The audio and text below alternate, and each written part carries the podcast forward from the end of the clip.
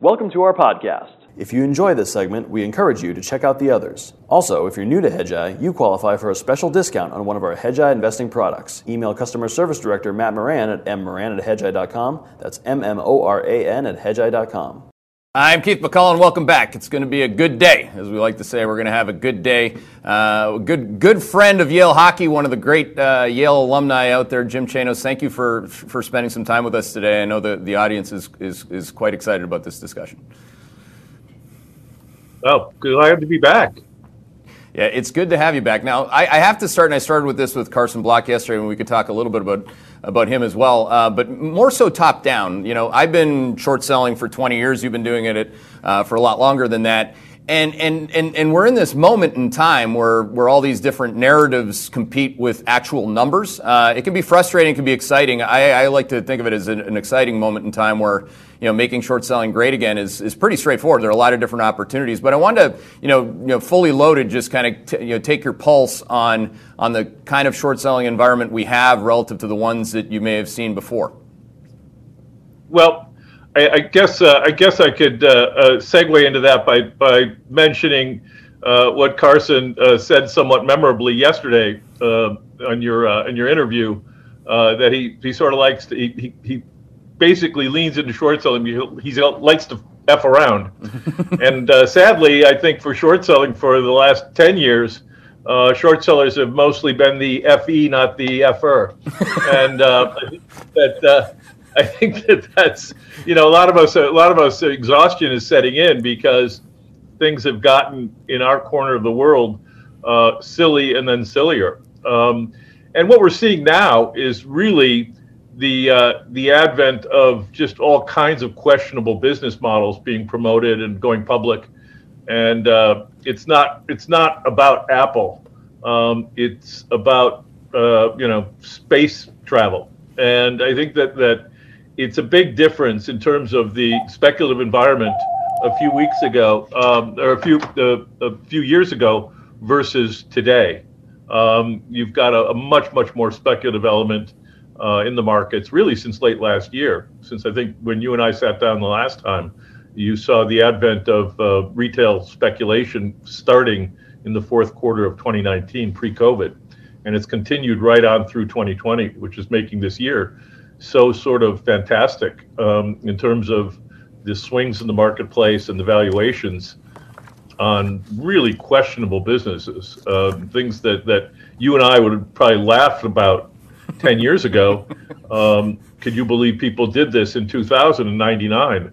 And they're not only doing it again, but they're doing it at, in magnitudes greater amounts. Yeah, and we'll get into that in particular on, on the SPACs. I mean, that's a, a blazingly obvious one to many of us. Uh, but just to take a step back on like market structure and what's been frustrating for a, for a long time uh, for short sellers, slide four guys, is just this shift. You know, where we have the indices. To your point, it's you know used to be actually all about Apple and Microsoft and the five stocks driving the index. So you'd have a tough time fighting that market beta. Uh, but then, you know, post that, you know, that 80, 85% of daily trading volume was systematic at one point pre uh, the hoodies coming into the game. Now, 15 to 20% of it, I would just say, isn't that just the point? You know, whether it's 50 or 70 million uh, retail brokerage accounts interacting on the edges of volume every day, that's what's really perpetuated it. I mean, you, you, they chase narratives. I mean, you've seen outright frauds being chased. You've seen bankruptcy stocks being chased. It's, it's, I've never seen anything like this in 20 years. Well, in, in, in more, shall we say, normal markets, uh, pretty strong evidence of wrongdoing at a company will generally put a valuation black cloud over something, and, and the bulls and bears can argue. But in this environment, similar to again certain periods we've seen in the past, uh, the advent of a negative story is actually a positive. Um, it's a positive factor, and and and so a short interest is a positive factor um, uh, people pointing out uh, accounting irregularities is a positive factor. And it's only when the companies admit to it themselves, a la Wirecard or Luckin, um, that you get you get the re-rating, and then it happens all at once. But up until then, now companies are getting the benefit of the doubt in any any questionable story. Yeah, that, that's unusual. Yeah, and if you guys, you can show that. That's actual data. Jim is obviously always uh, actuarially talking about numbers as opposed to narratives. He'll, he'll, mix the narrative in with, with that, with the numbers. But if you show factor exposures, I mean, high short interest as a factor exposure has been just an epic long. I mean, it's up 20 over 23% in the last six months. So it's a big thing for us to fight, but that's also that's also why I say, Jim, like I'm excited about it. Like when I see a stock like Nikola, where it's actually now not even a debate. I mean, you have all you have to deal with now is, is you know is the short interest and, and dealing with that day to day. But I mean, it's it, it could be a moment in time. I mean, most bubbles, as you know, I mean, they're only obvious when you look backwards. And a bubble is something that stops going down and then makes a lower high and then starts to go down faster. And that's actually what the Nasdaq just started to do, or a lot of these kind of story stocks started to do today. And I think it's kind of a very interesting day to be having that discussion as a result. Do you agree or disagree? Do you think it's going to be tough sledding into the end of the year, or, or it's kind of an open hunting season finally? Well, first of all, let me correct you, Keith. Uh, Nikola hasn't revealed any fraud this week. Okay, so uh, Fair point. I yeah. think it's on firmer than you might think. Um, yeah, I, I mean, look, no one ever knows. I, I, I remember uh, in, in March of 2000, um, the market just started going down. It, it, and uh, there wasn't a, a catalyst. Uh, the Fed had not raised rates, it was raising rates uh, during that whole period. Um, and there was no corporate announcement. But come around March 10th or 9th, I'm forgetting the exact day, the market just stopped going up and started going down. And it was an intergalactic bull market peak. We just didn't know it. But again, um, there were no catalysts. There were no. There were no. In hindsight, oh yeah, it was obvious that week that things were going to uh, change, and we don't know. I mean, I, I who knows? I mean, I, I, I tried to tried to avoid, you know, uh, picking market tops and bottoms because I'm not very good at it. But um, certainly things are getting sillier and sillier and sillier. You, you mentioned the bankruptcy stocks. Um, we've got this this incredible SPAC mania going on, where companies that couldn't dream of going public and couldn't pass an underwriter's test um, now are, are are able to go public seamlessly through a SPAC. I think we're getting about four or five filings a day now. I think we're up to that. Um, and so the one thing I do know from my 40 years is that given enough time, Wall Street will do a very, very good job in creating supply for people that want to pay up for uh, questionable or worthless assets. Yeah, Wall Street creating supply, that's a great way to think about it. It's also, they've also, they create demand on the narrative side uh, politically. Now, you had some thoughts on this Kudlow uh, reveal. It's not like you, you could see it happening. You just needed somebody to report it just so you have the names and the numbers and whatever. But that's that's disgusting. Let's, I, I, I, think it's disgusting. Do you agree or not? And, and what part of that? Like we have, we actually have uh, uh, an administration that's trying to prop the frickin' thing up every day. Yeah, I mean, I, that, I think the story crystallized. What that story crystallized for me is is just the political um, divergence that we have, and and sort of the feeling out there amongst the general public that the game is rigged look, I, you know, David Tepper, who's mentioned in the article and who's a friend, mentioned on CNBC, you know, uh, around the Super Bowl that, you know, he was getting concerned about coronavirus. Uh, so, and, and lots of hedge funds were beginning to talk about it the very end of January, early February. But the problem is, is that I think what crystallized that story, and and uh, people know my political leanings, um, uh, but it's just the feeling that um, the public was getting one set of briefings uh, from White House spokesman not to worry, it's mostly contained or all contained. Uh, and then and then uh, donors and uh, insiders were getting a different set of, uh, of, of more worrisome briefings inside the White House, and it just gets to the whole idea of of just that's out there, both on the left and the right, that there's two systems here. There's a system for the corporate class, the financial class, and then there's a system for everybody else. And I think that that and COVID has just made that worse. Well, it's, it's certainly made like the feedback I get. I, I interface, as you know, with a lot of money managers across you know, you know different strategies, and there's a class of just kind of like I don't know how else to say it other than like, haha, you know, Keith, you're an idiot. You're not plugged into when this is going to happen, and that really pisses me off. Like, you know how I am. I mean, I just don't Like, so I side with you know the people, and I always have tried to, you know, and, and, and I think that that's that's what the country's all about. But I mean, uh, how does that does it matter? Like, I mean, really, the haha comment is like, yeah, you, you embrace the game, suck it up, and yeah, and, and, and it's it would obviously it gets back to the you know would you rather would you rather be right or righteous or, or make money? But but it also gets back to the tail risk if you want to be a really a, a, you know wise guy about it, and, and that torches and pitchforks are undervalued. Um, and, and that that uh, continue this you continue this type of political animus where the the uh, the one percent or the elite are brought under the tent and everybody else is left to fend for themselves.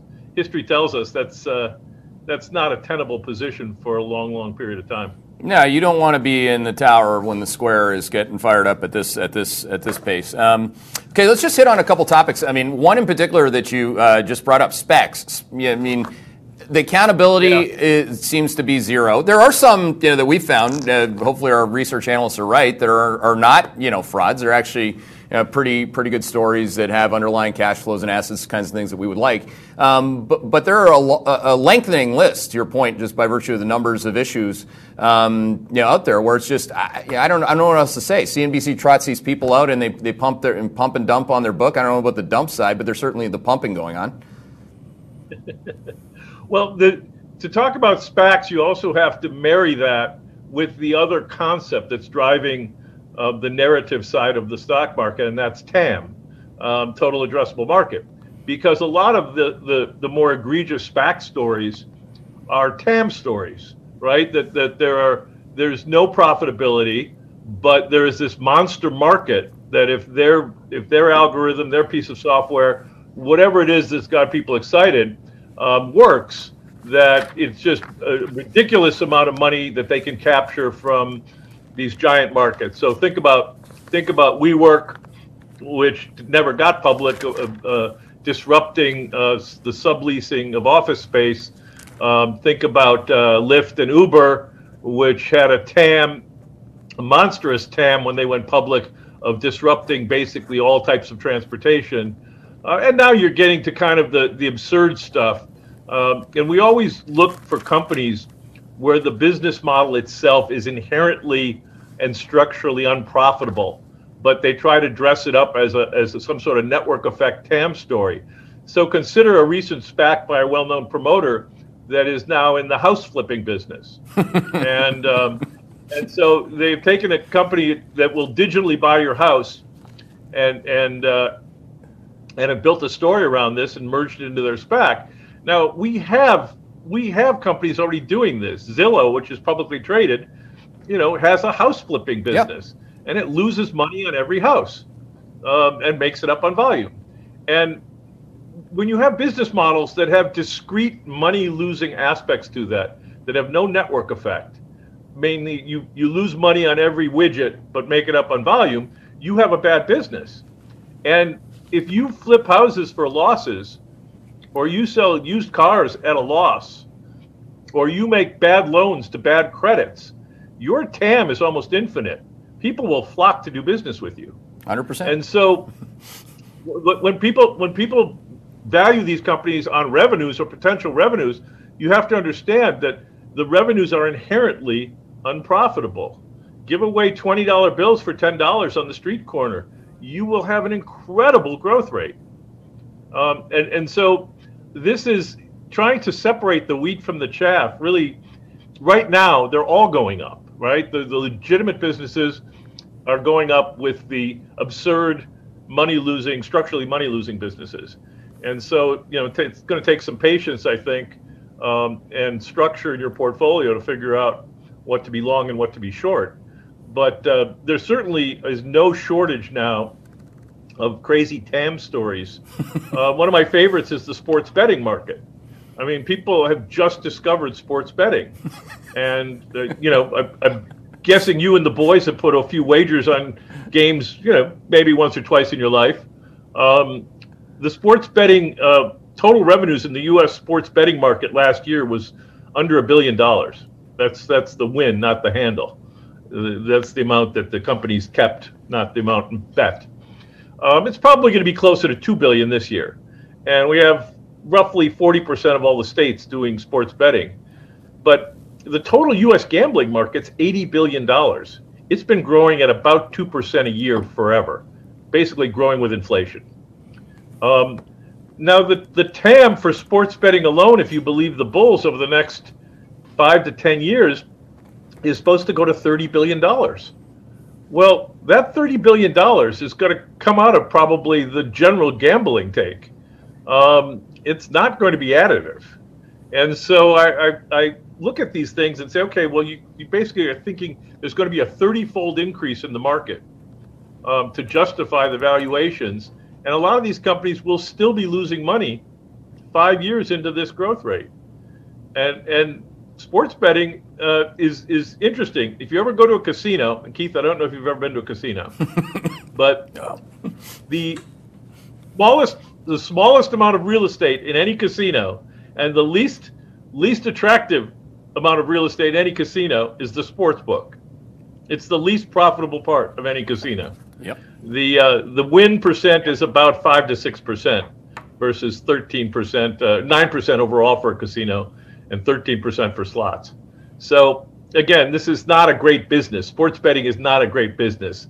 Uh, I don't know of any bookies um, who've gotten fabulously wealthy, you know, booking sports bets. Um, it's so it's it's an amazing it's amazing to me. But we've now created a TAM story around uh, around people betting on football. Well, I, I, mean, uh, depending on what your proclivities are and your the risks you're willing to take to take on an orange jumpsuit for life, um, you know, there being a certain kind of a bookie can be uh, quite profitable to, to, to, to, a certain person, but um, not as a public company. I mean, it's it's you know, I'm assuming that you're short DraftKings. Is that is, is this the name? Well, I, I, am not going to mention what we we are short uh, some of the casino companies. I will say say that because. Uh, they've got they've got additional problems, um, particularly the Las Vegas casinos. And I've been a big bear on on uh, the Vegas casinos for a while now, yep. Not because of COVID. Uh, COVID has certainly made it worse, but there just is more and more competition for what was uh, Las Vegas, which was a unique destination uh, for years and years and years. Atlantic City is is uh, was never really the competition for Las Vegas. And uh, and Las Vegas expanded well beyond gambling, you know, about 20 years ago with mm-hmm. the advent of the Bellagio and the Mirage. Um, and, uh, and and now it became a place to go have dinner, have great restaurants, nightclubs, pools, you know, that whole thing. Well, I'm talking to you from Miami. Miami has that right now without the gambling. Yeah. Um, millennials aren't big gamblers, and so the peak for strip casino gaming revenue was 2007. Mm-hmm. And so Vegas has had to, to basically compete on everything else um, conventions, pools. But again, it's a no growth market, and, um, and people are putting increasing multiples on the casino stocks because they're hoping they're going to get online and do a lot of other things. But if you actually look at the fundamentals, the numbers, um, they're stunningly bad. And uh, I think sports betting is going to is going to grow pretty rapidly for the next couple years as the states implement it. But once you get 30, 40 states um, implementing it, you'll you'll see the market slow down. And it's not as if we don't have online gambling. Uh, the UK and the EU have had it for years. Yeah. And uh, William Hill, yeah. William Hill just got basically just being bought out at a fraction of the price of where the U.S. guys trade at. It's not as if this this isn't uh, this isn't a known market.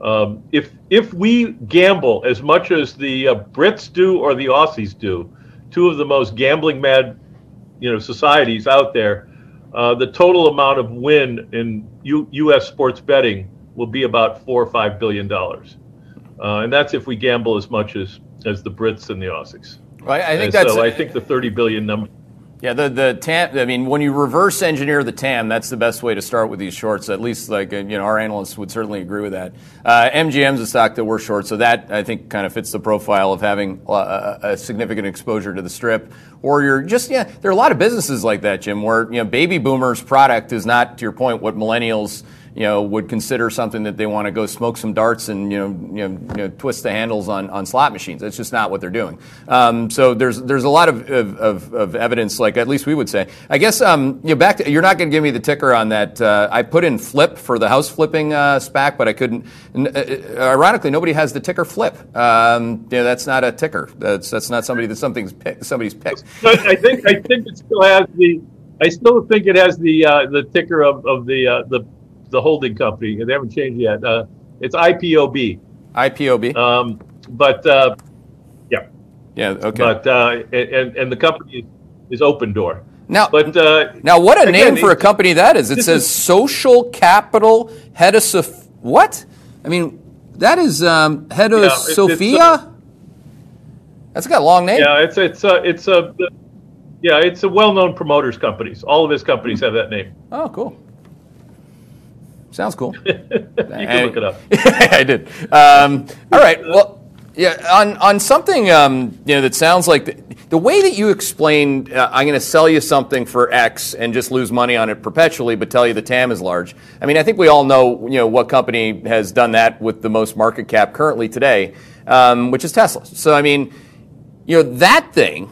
Um, like I have, I, I actually just shorted it today because um, I'm like, you know, this thing, this actually fits my profile, which is what I said, Jim, which is it, it finally stops going up. That's identifiably, my four kids could tell you when the bubble pops, you know, in the yard, they got to blow another one, and um, it makes a lower high, and now it's sitting there, and it's the short interest has actually fallen. Uh, it's and no, and a lot of people are scared to short that stock. I mean, most people are scared to short that stock. Uh, Good reason. Are you? I, well, at least the recommendation I gave you last year worked out so well. Um, it's uh, look this one. This is the poster child. I, you know, we're still short.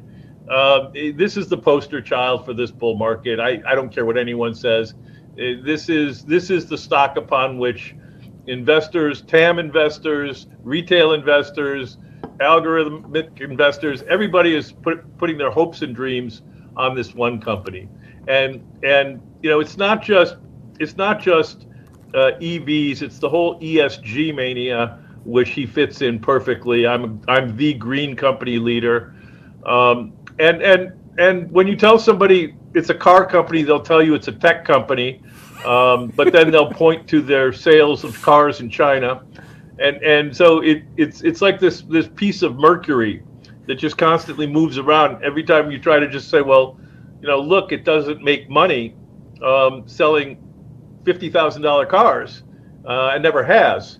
Um, then it, people will transition to, oh well, it's an energy company. a, now I love the latest one. It's a battery company. A battery company. Uh, well, when you point out that battery, company. battery companies trade, yeah, battery companies trade at you know eight times earnings in Japan and Korea.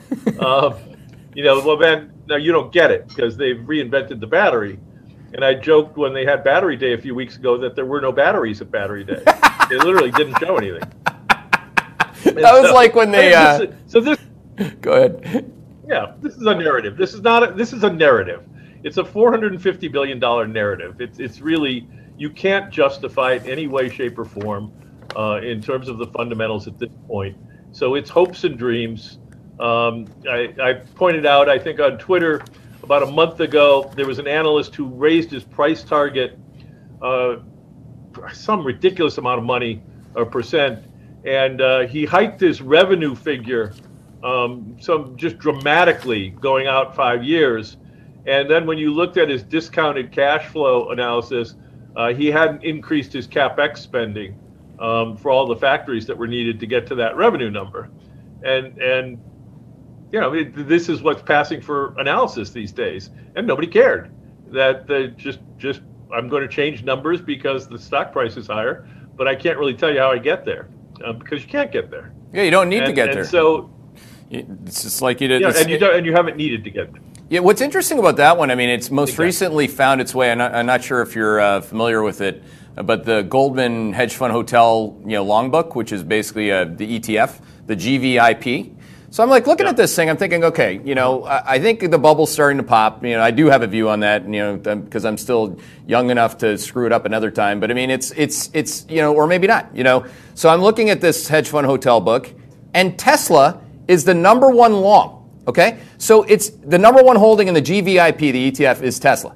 So it's not just, um, and there, there are a lot of different ways that you could say that that, that that, that came to be. You could say, well, hedge funds you know, are kind of in the ha-ha trade. You know, it's got price momentum, it's got the attributes that the, that the machine itself likes, uh, and they don't really care for the analysis. They're just playing the momentum, um, or, or, a series of other reasons that, that, that that could be. But it's different than the sell side being negligent on the numbers. I mean, that, that's the buy side, right? That's I'm going to put my LPs in this because of price momentum and we're just going to run over Jim Chanos and the rest of the people that are, you know, like, haha.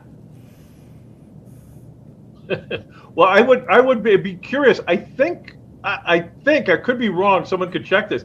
I think it might have been in the Goldman Sachs short basket a year ago. Uh, most heavily shorted stocks. A year ago, or, or yeah. hedge fund short basket. A year ago, uh, yeah, yeah, I would. Yeah. I, I, I, I'd, I'd have. Uh, don't need to fact check that to believe that. Um, but now, but, but, but now it's in every price momentum basket on the long side. And the only thing you need to eradicate price momentum, as you know, is high and rising volatility. So I can't for the life of me say, like, why wouldn't I short one of the biggest, you know, basically story stocks in the history of humanity? Uh, this would be like, like tulips had as good of a story as this, I'm sure, but you know, there was no machine perpetuating the upside. It still went there you, you end up with a place, as long as NASDAQ volatility has got a three in front of it, why wouldn't you short Tesla? I mean, the catalyst to me is that it's going down. Let's start there. Do you think that, that, that, that that's a fair point, like uh, as a catalyst? Because people are going to say, Jim, what's your catalyst? Yeah, I mean, again, it, it, it, every market is different, but this market analog to me most resembles you know, early 2000, and they they just they started going down, and and and although the S&P I think made a higher high uh, in in summer or fall of 2000, Nasdaq didn't, and the story stocks really didn't. Um, and every every leg down uh, on the S&P, they went down sort of 2x to 3x. Um, people forget the the the S&P was down 40 percent from peak to trough in 2002, and Nasdaq was down 80 percent. So it was every bit as bad, if not worse, than the uh, GFC in 0809. And uh, I think that, that we'll have to see. I mean, we have much more leverage right now, given the call volume trading that's happening at retail. Yeah. And uh, and so I, you know, this thing could could could any of these story stocks could uh, could drop uh, uh, very quickly um, on a change of sentiment, and um, we'll just have to see.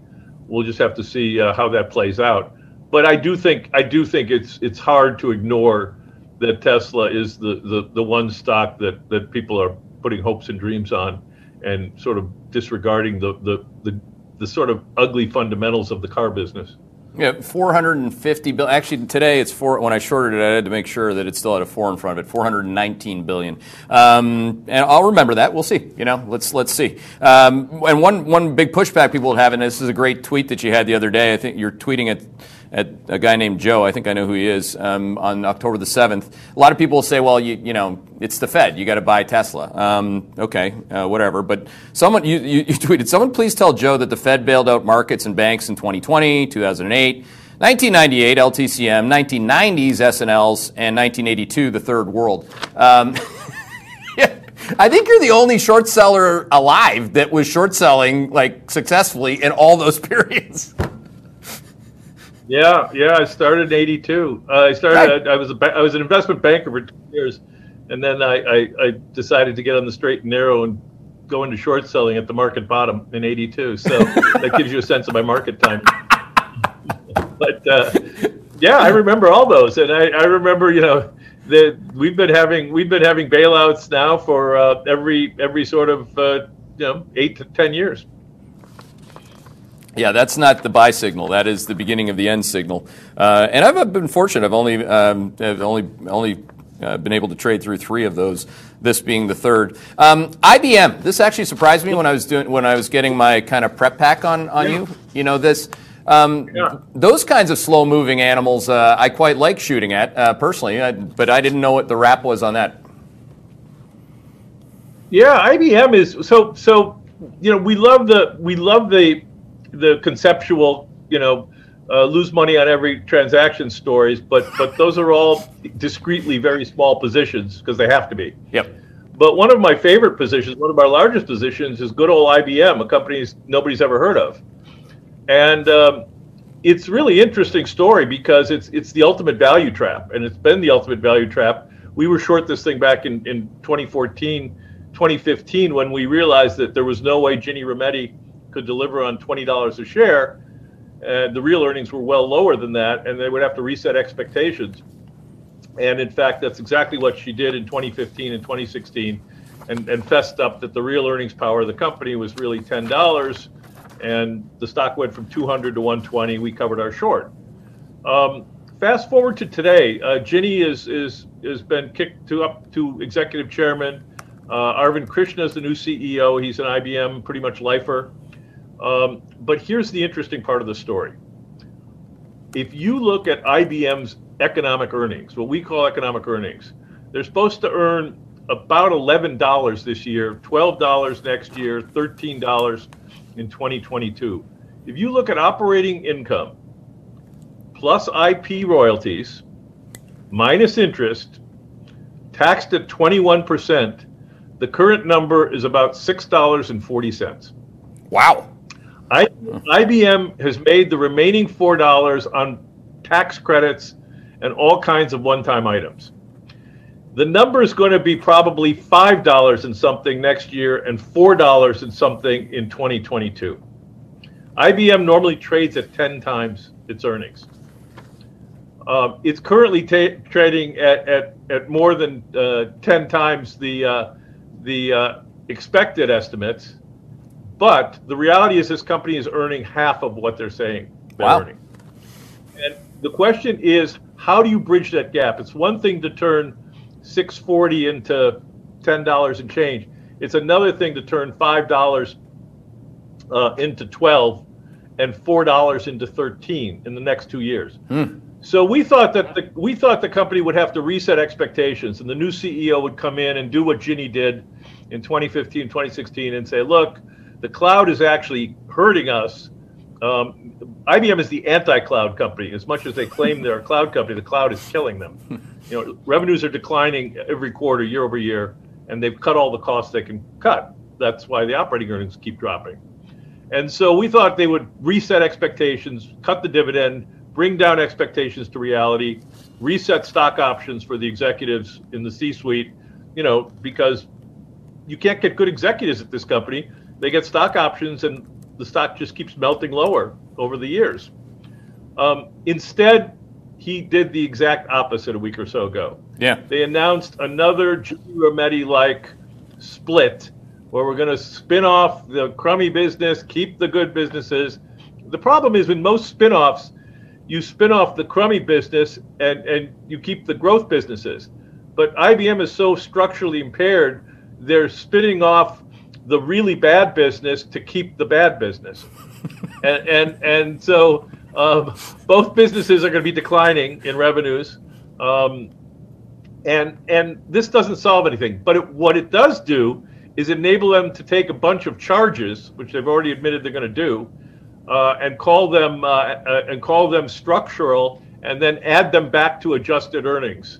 So uh, we now know how they're going to try to bridge the gap in the next sort of 18 months uh, between the real operating earnings, which are going to be five to six dollars, and the stated earnings, which are supposed to be, you know, twelve dollars. Um, they're going to do it through charges of, of real operating costs and then claiming that these are extraordinary and then add them back to adjusted EPS.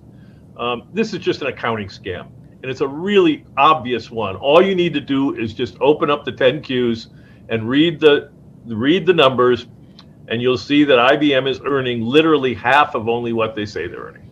Wow. And it, I mean, this thing only simple story, and it, and it's got over a hundred billion in market cap. It's got a two percent short interest. Oh, yeah. I mean, two percent short interest, and they're uh, ostensibly they're the five percent dividend. I don't know if that's. I mean, you're saying that's obviously uh, not real, but they're going to try to pay it. Yeah, no, and, and they shouldn't because uh, obviously what they're trying to do is thread the needle of not cutting the dividend. Um, they won't be covering the dividend as of next year from real operating earnings. Uh, they've got uh, a huge amount of debt here. I mean, this company uh, took on debt to buy Red Hat. Right. Um, uh, Thirty-four billion dollars. There's almost fifty billion dollars in debt. So the total enterprise value of this company is about 150 billion. Woo. Um, it is it is very large.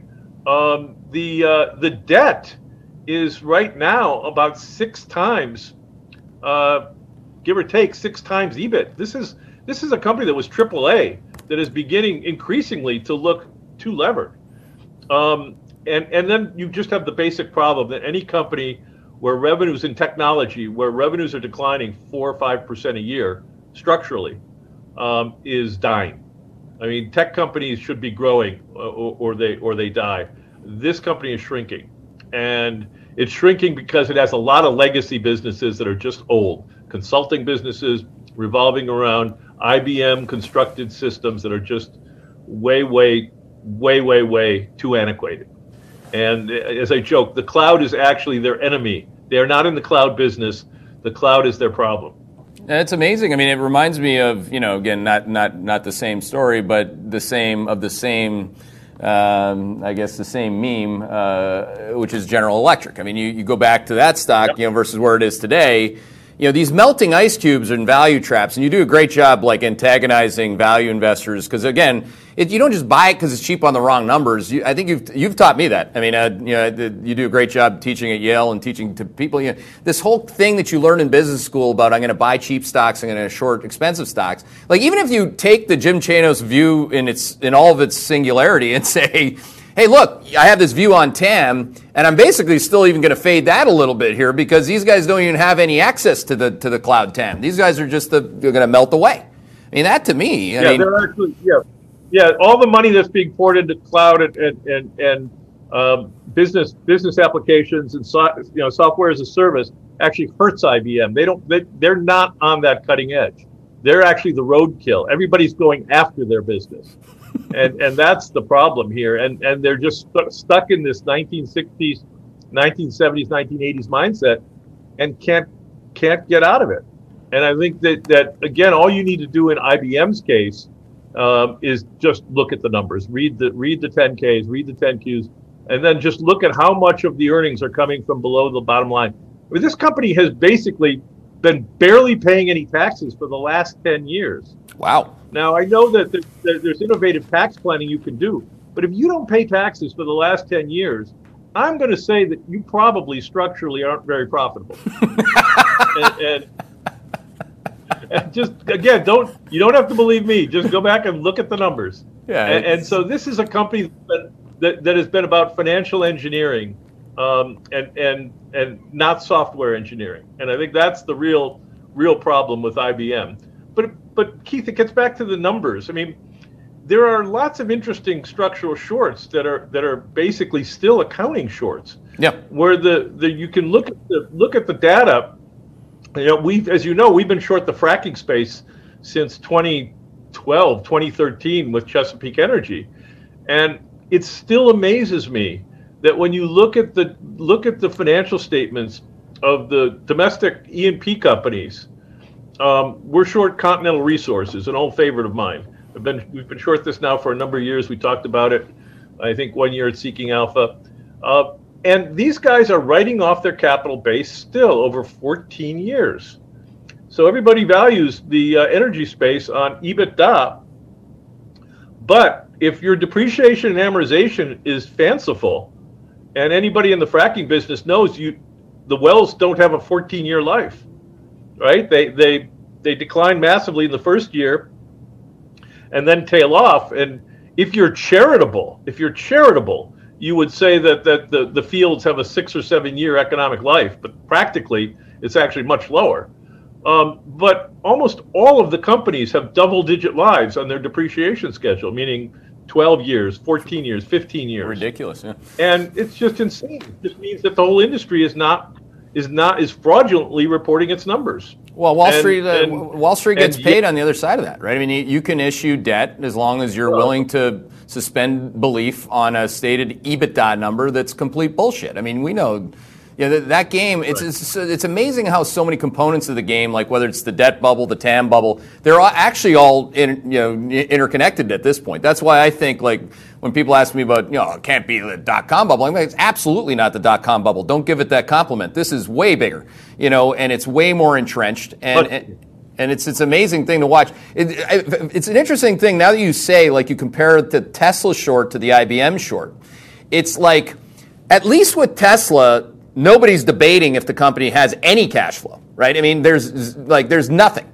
Whereas IBM is you're you're just pretending that you have a certain amount of cash flow, and, and you, yeah, that's you do you do have the cash flow, but it's just declining. It's just declining at a terminal rate. Yeah, and and uh, so so it's a little bit it's a different story. But uh, uh the the problem with uh, IBM again is that people are buying it as value, and they haven't really dug down under the numbers to realize it's actually not not what it says it is. It's, it's half of what it says it is. IBM's not going out of business tomorrow. On the other hand, um, it is only half as profitable as they say it is. Yeah, that's why I compared it again, just anecdotally, to the GE short. I mean, it, melting ice cubes melt. I mean, and, and, that stock price has obviously done it. Uh, some questions here, if you don't mind. I, am just going to rattle off a couple. One is actually one of the top-rated questions.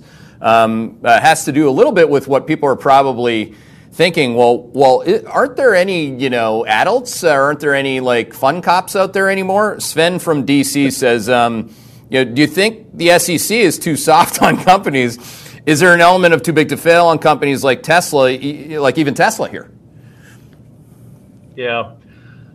Well, Sven, you're in Washington D.C. Why don't you Why don't you go go go check? Um, I, look, I, you know, I teach a course on the history of financial market fraud, as you know, up, up the road, and uh, this goes in cycles. And and I've always said that the uh, the greatest the greatest defense attorney and the harshest prosecutor for any any publicly traded fraud is the stock price. Yeah.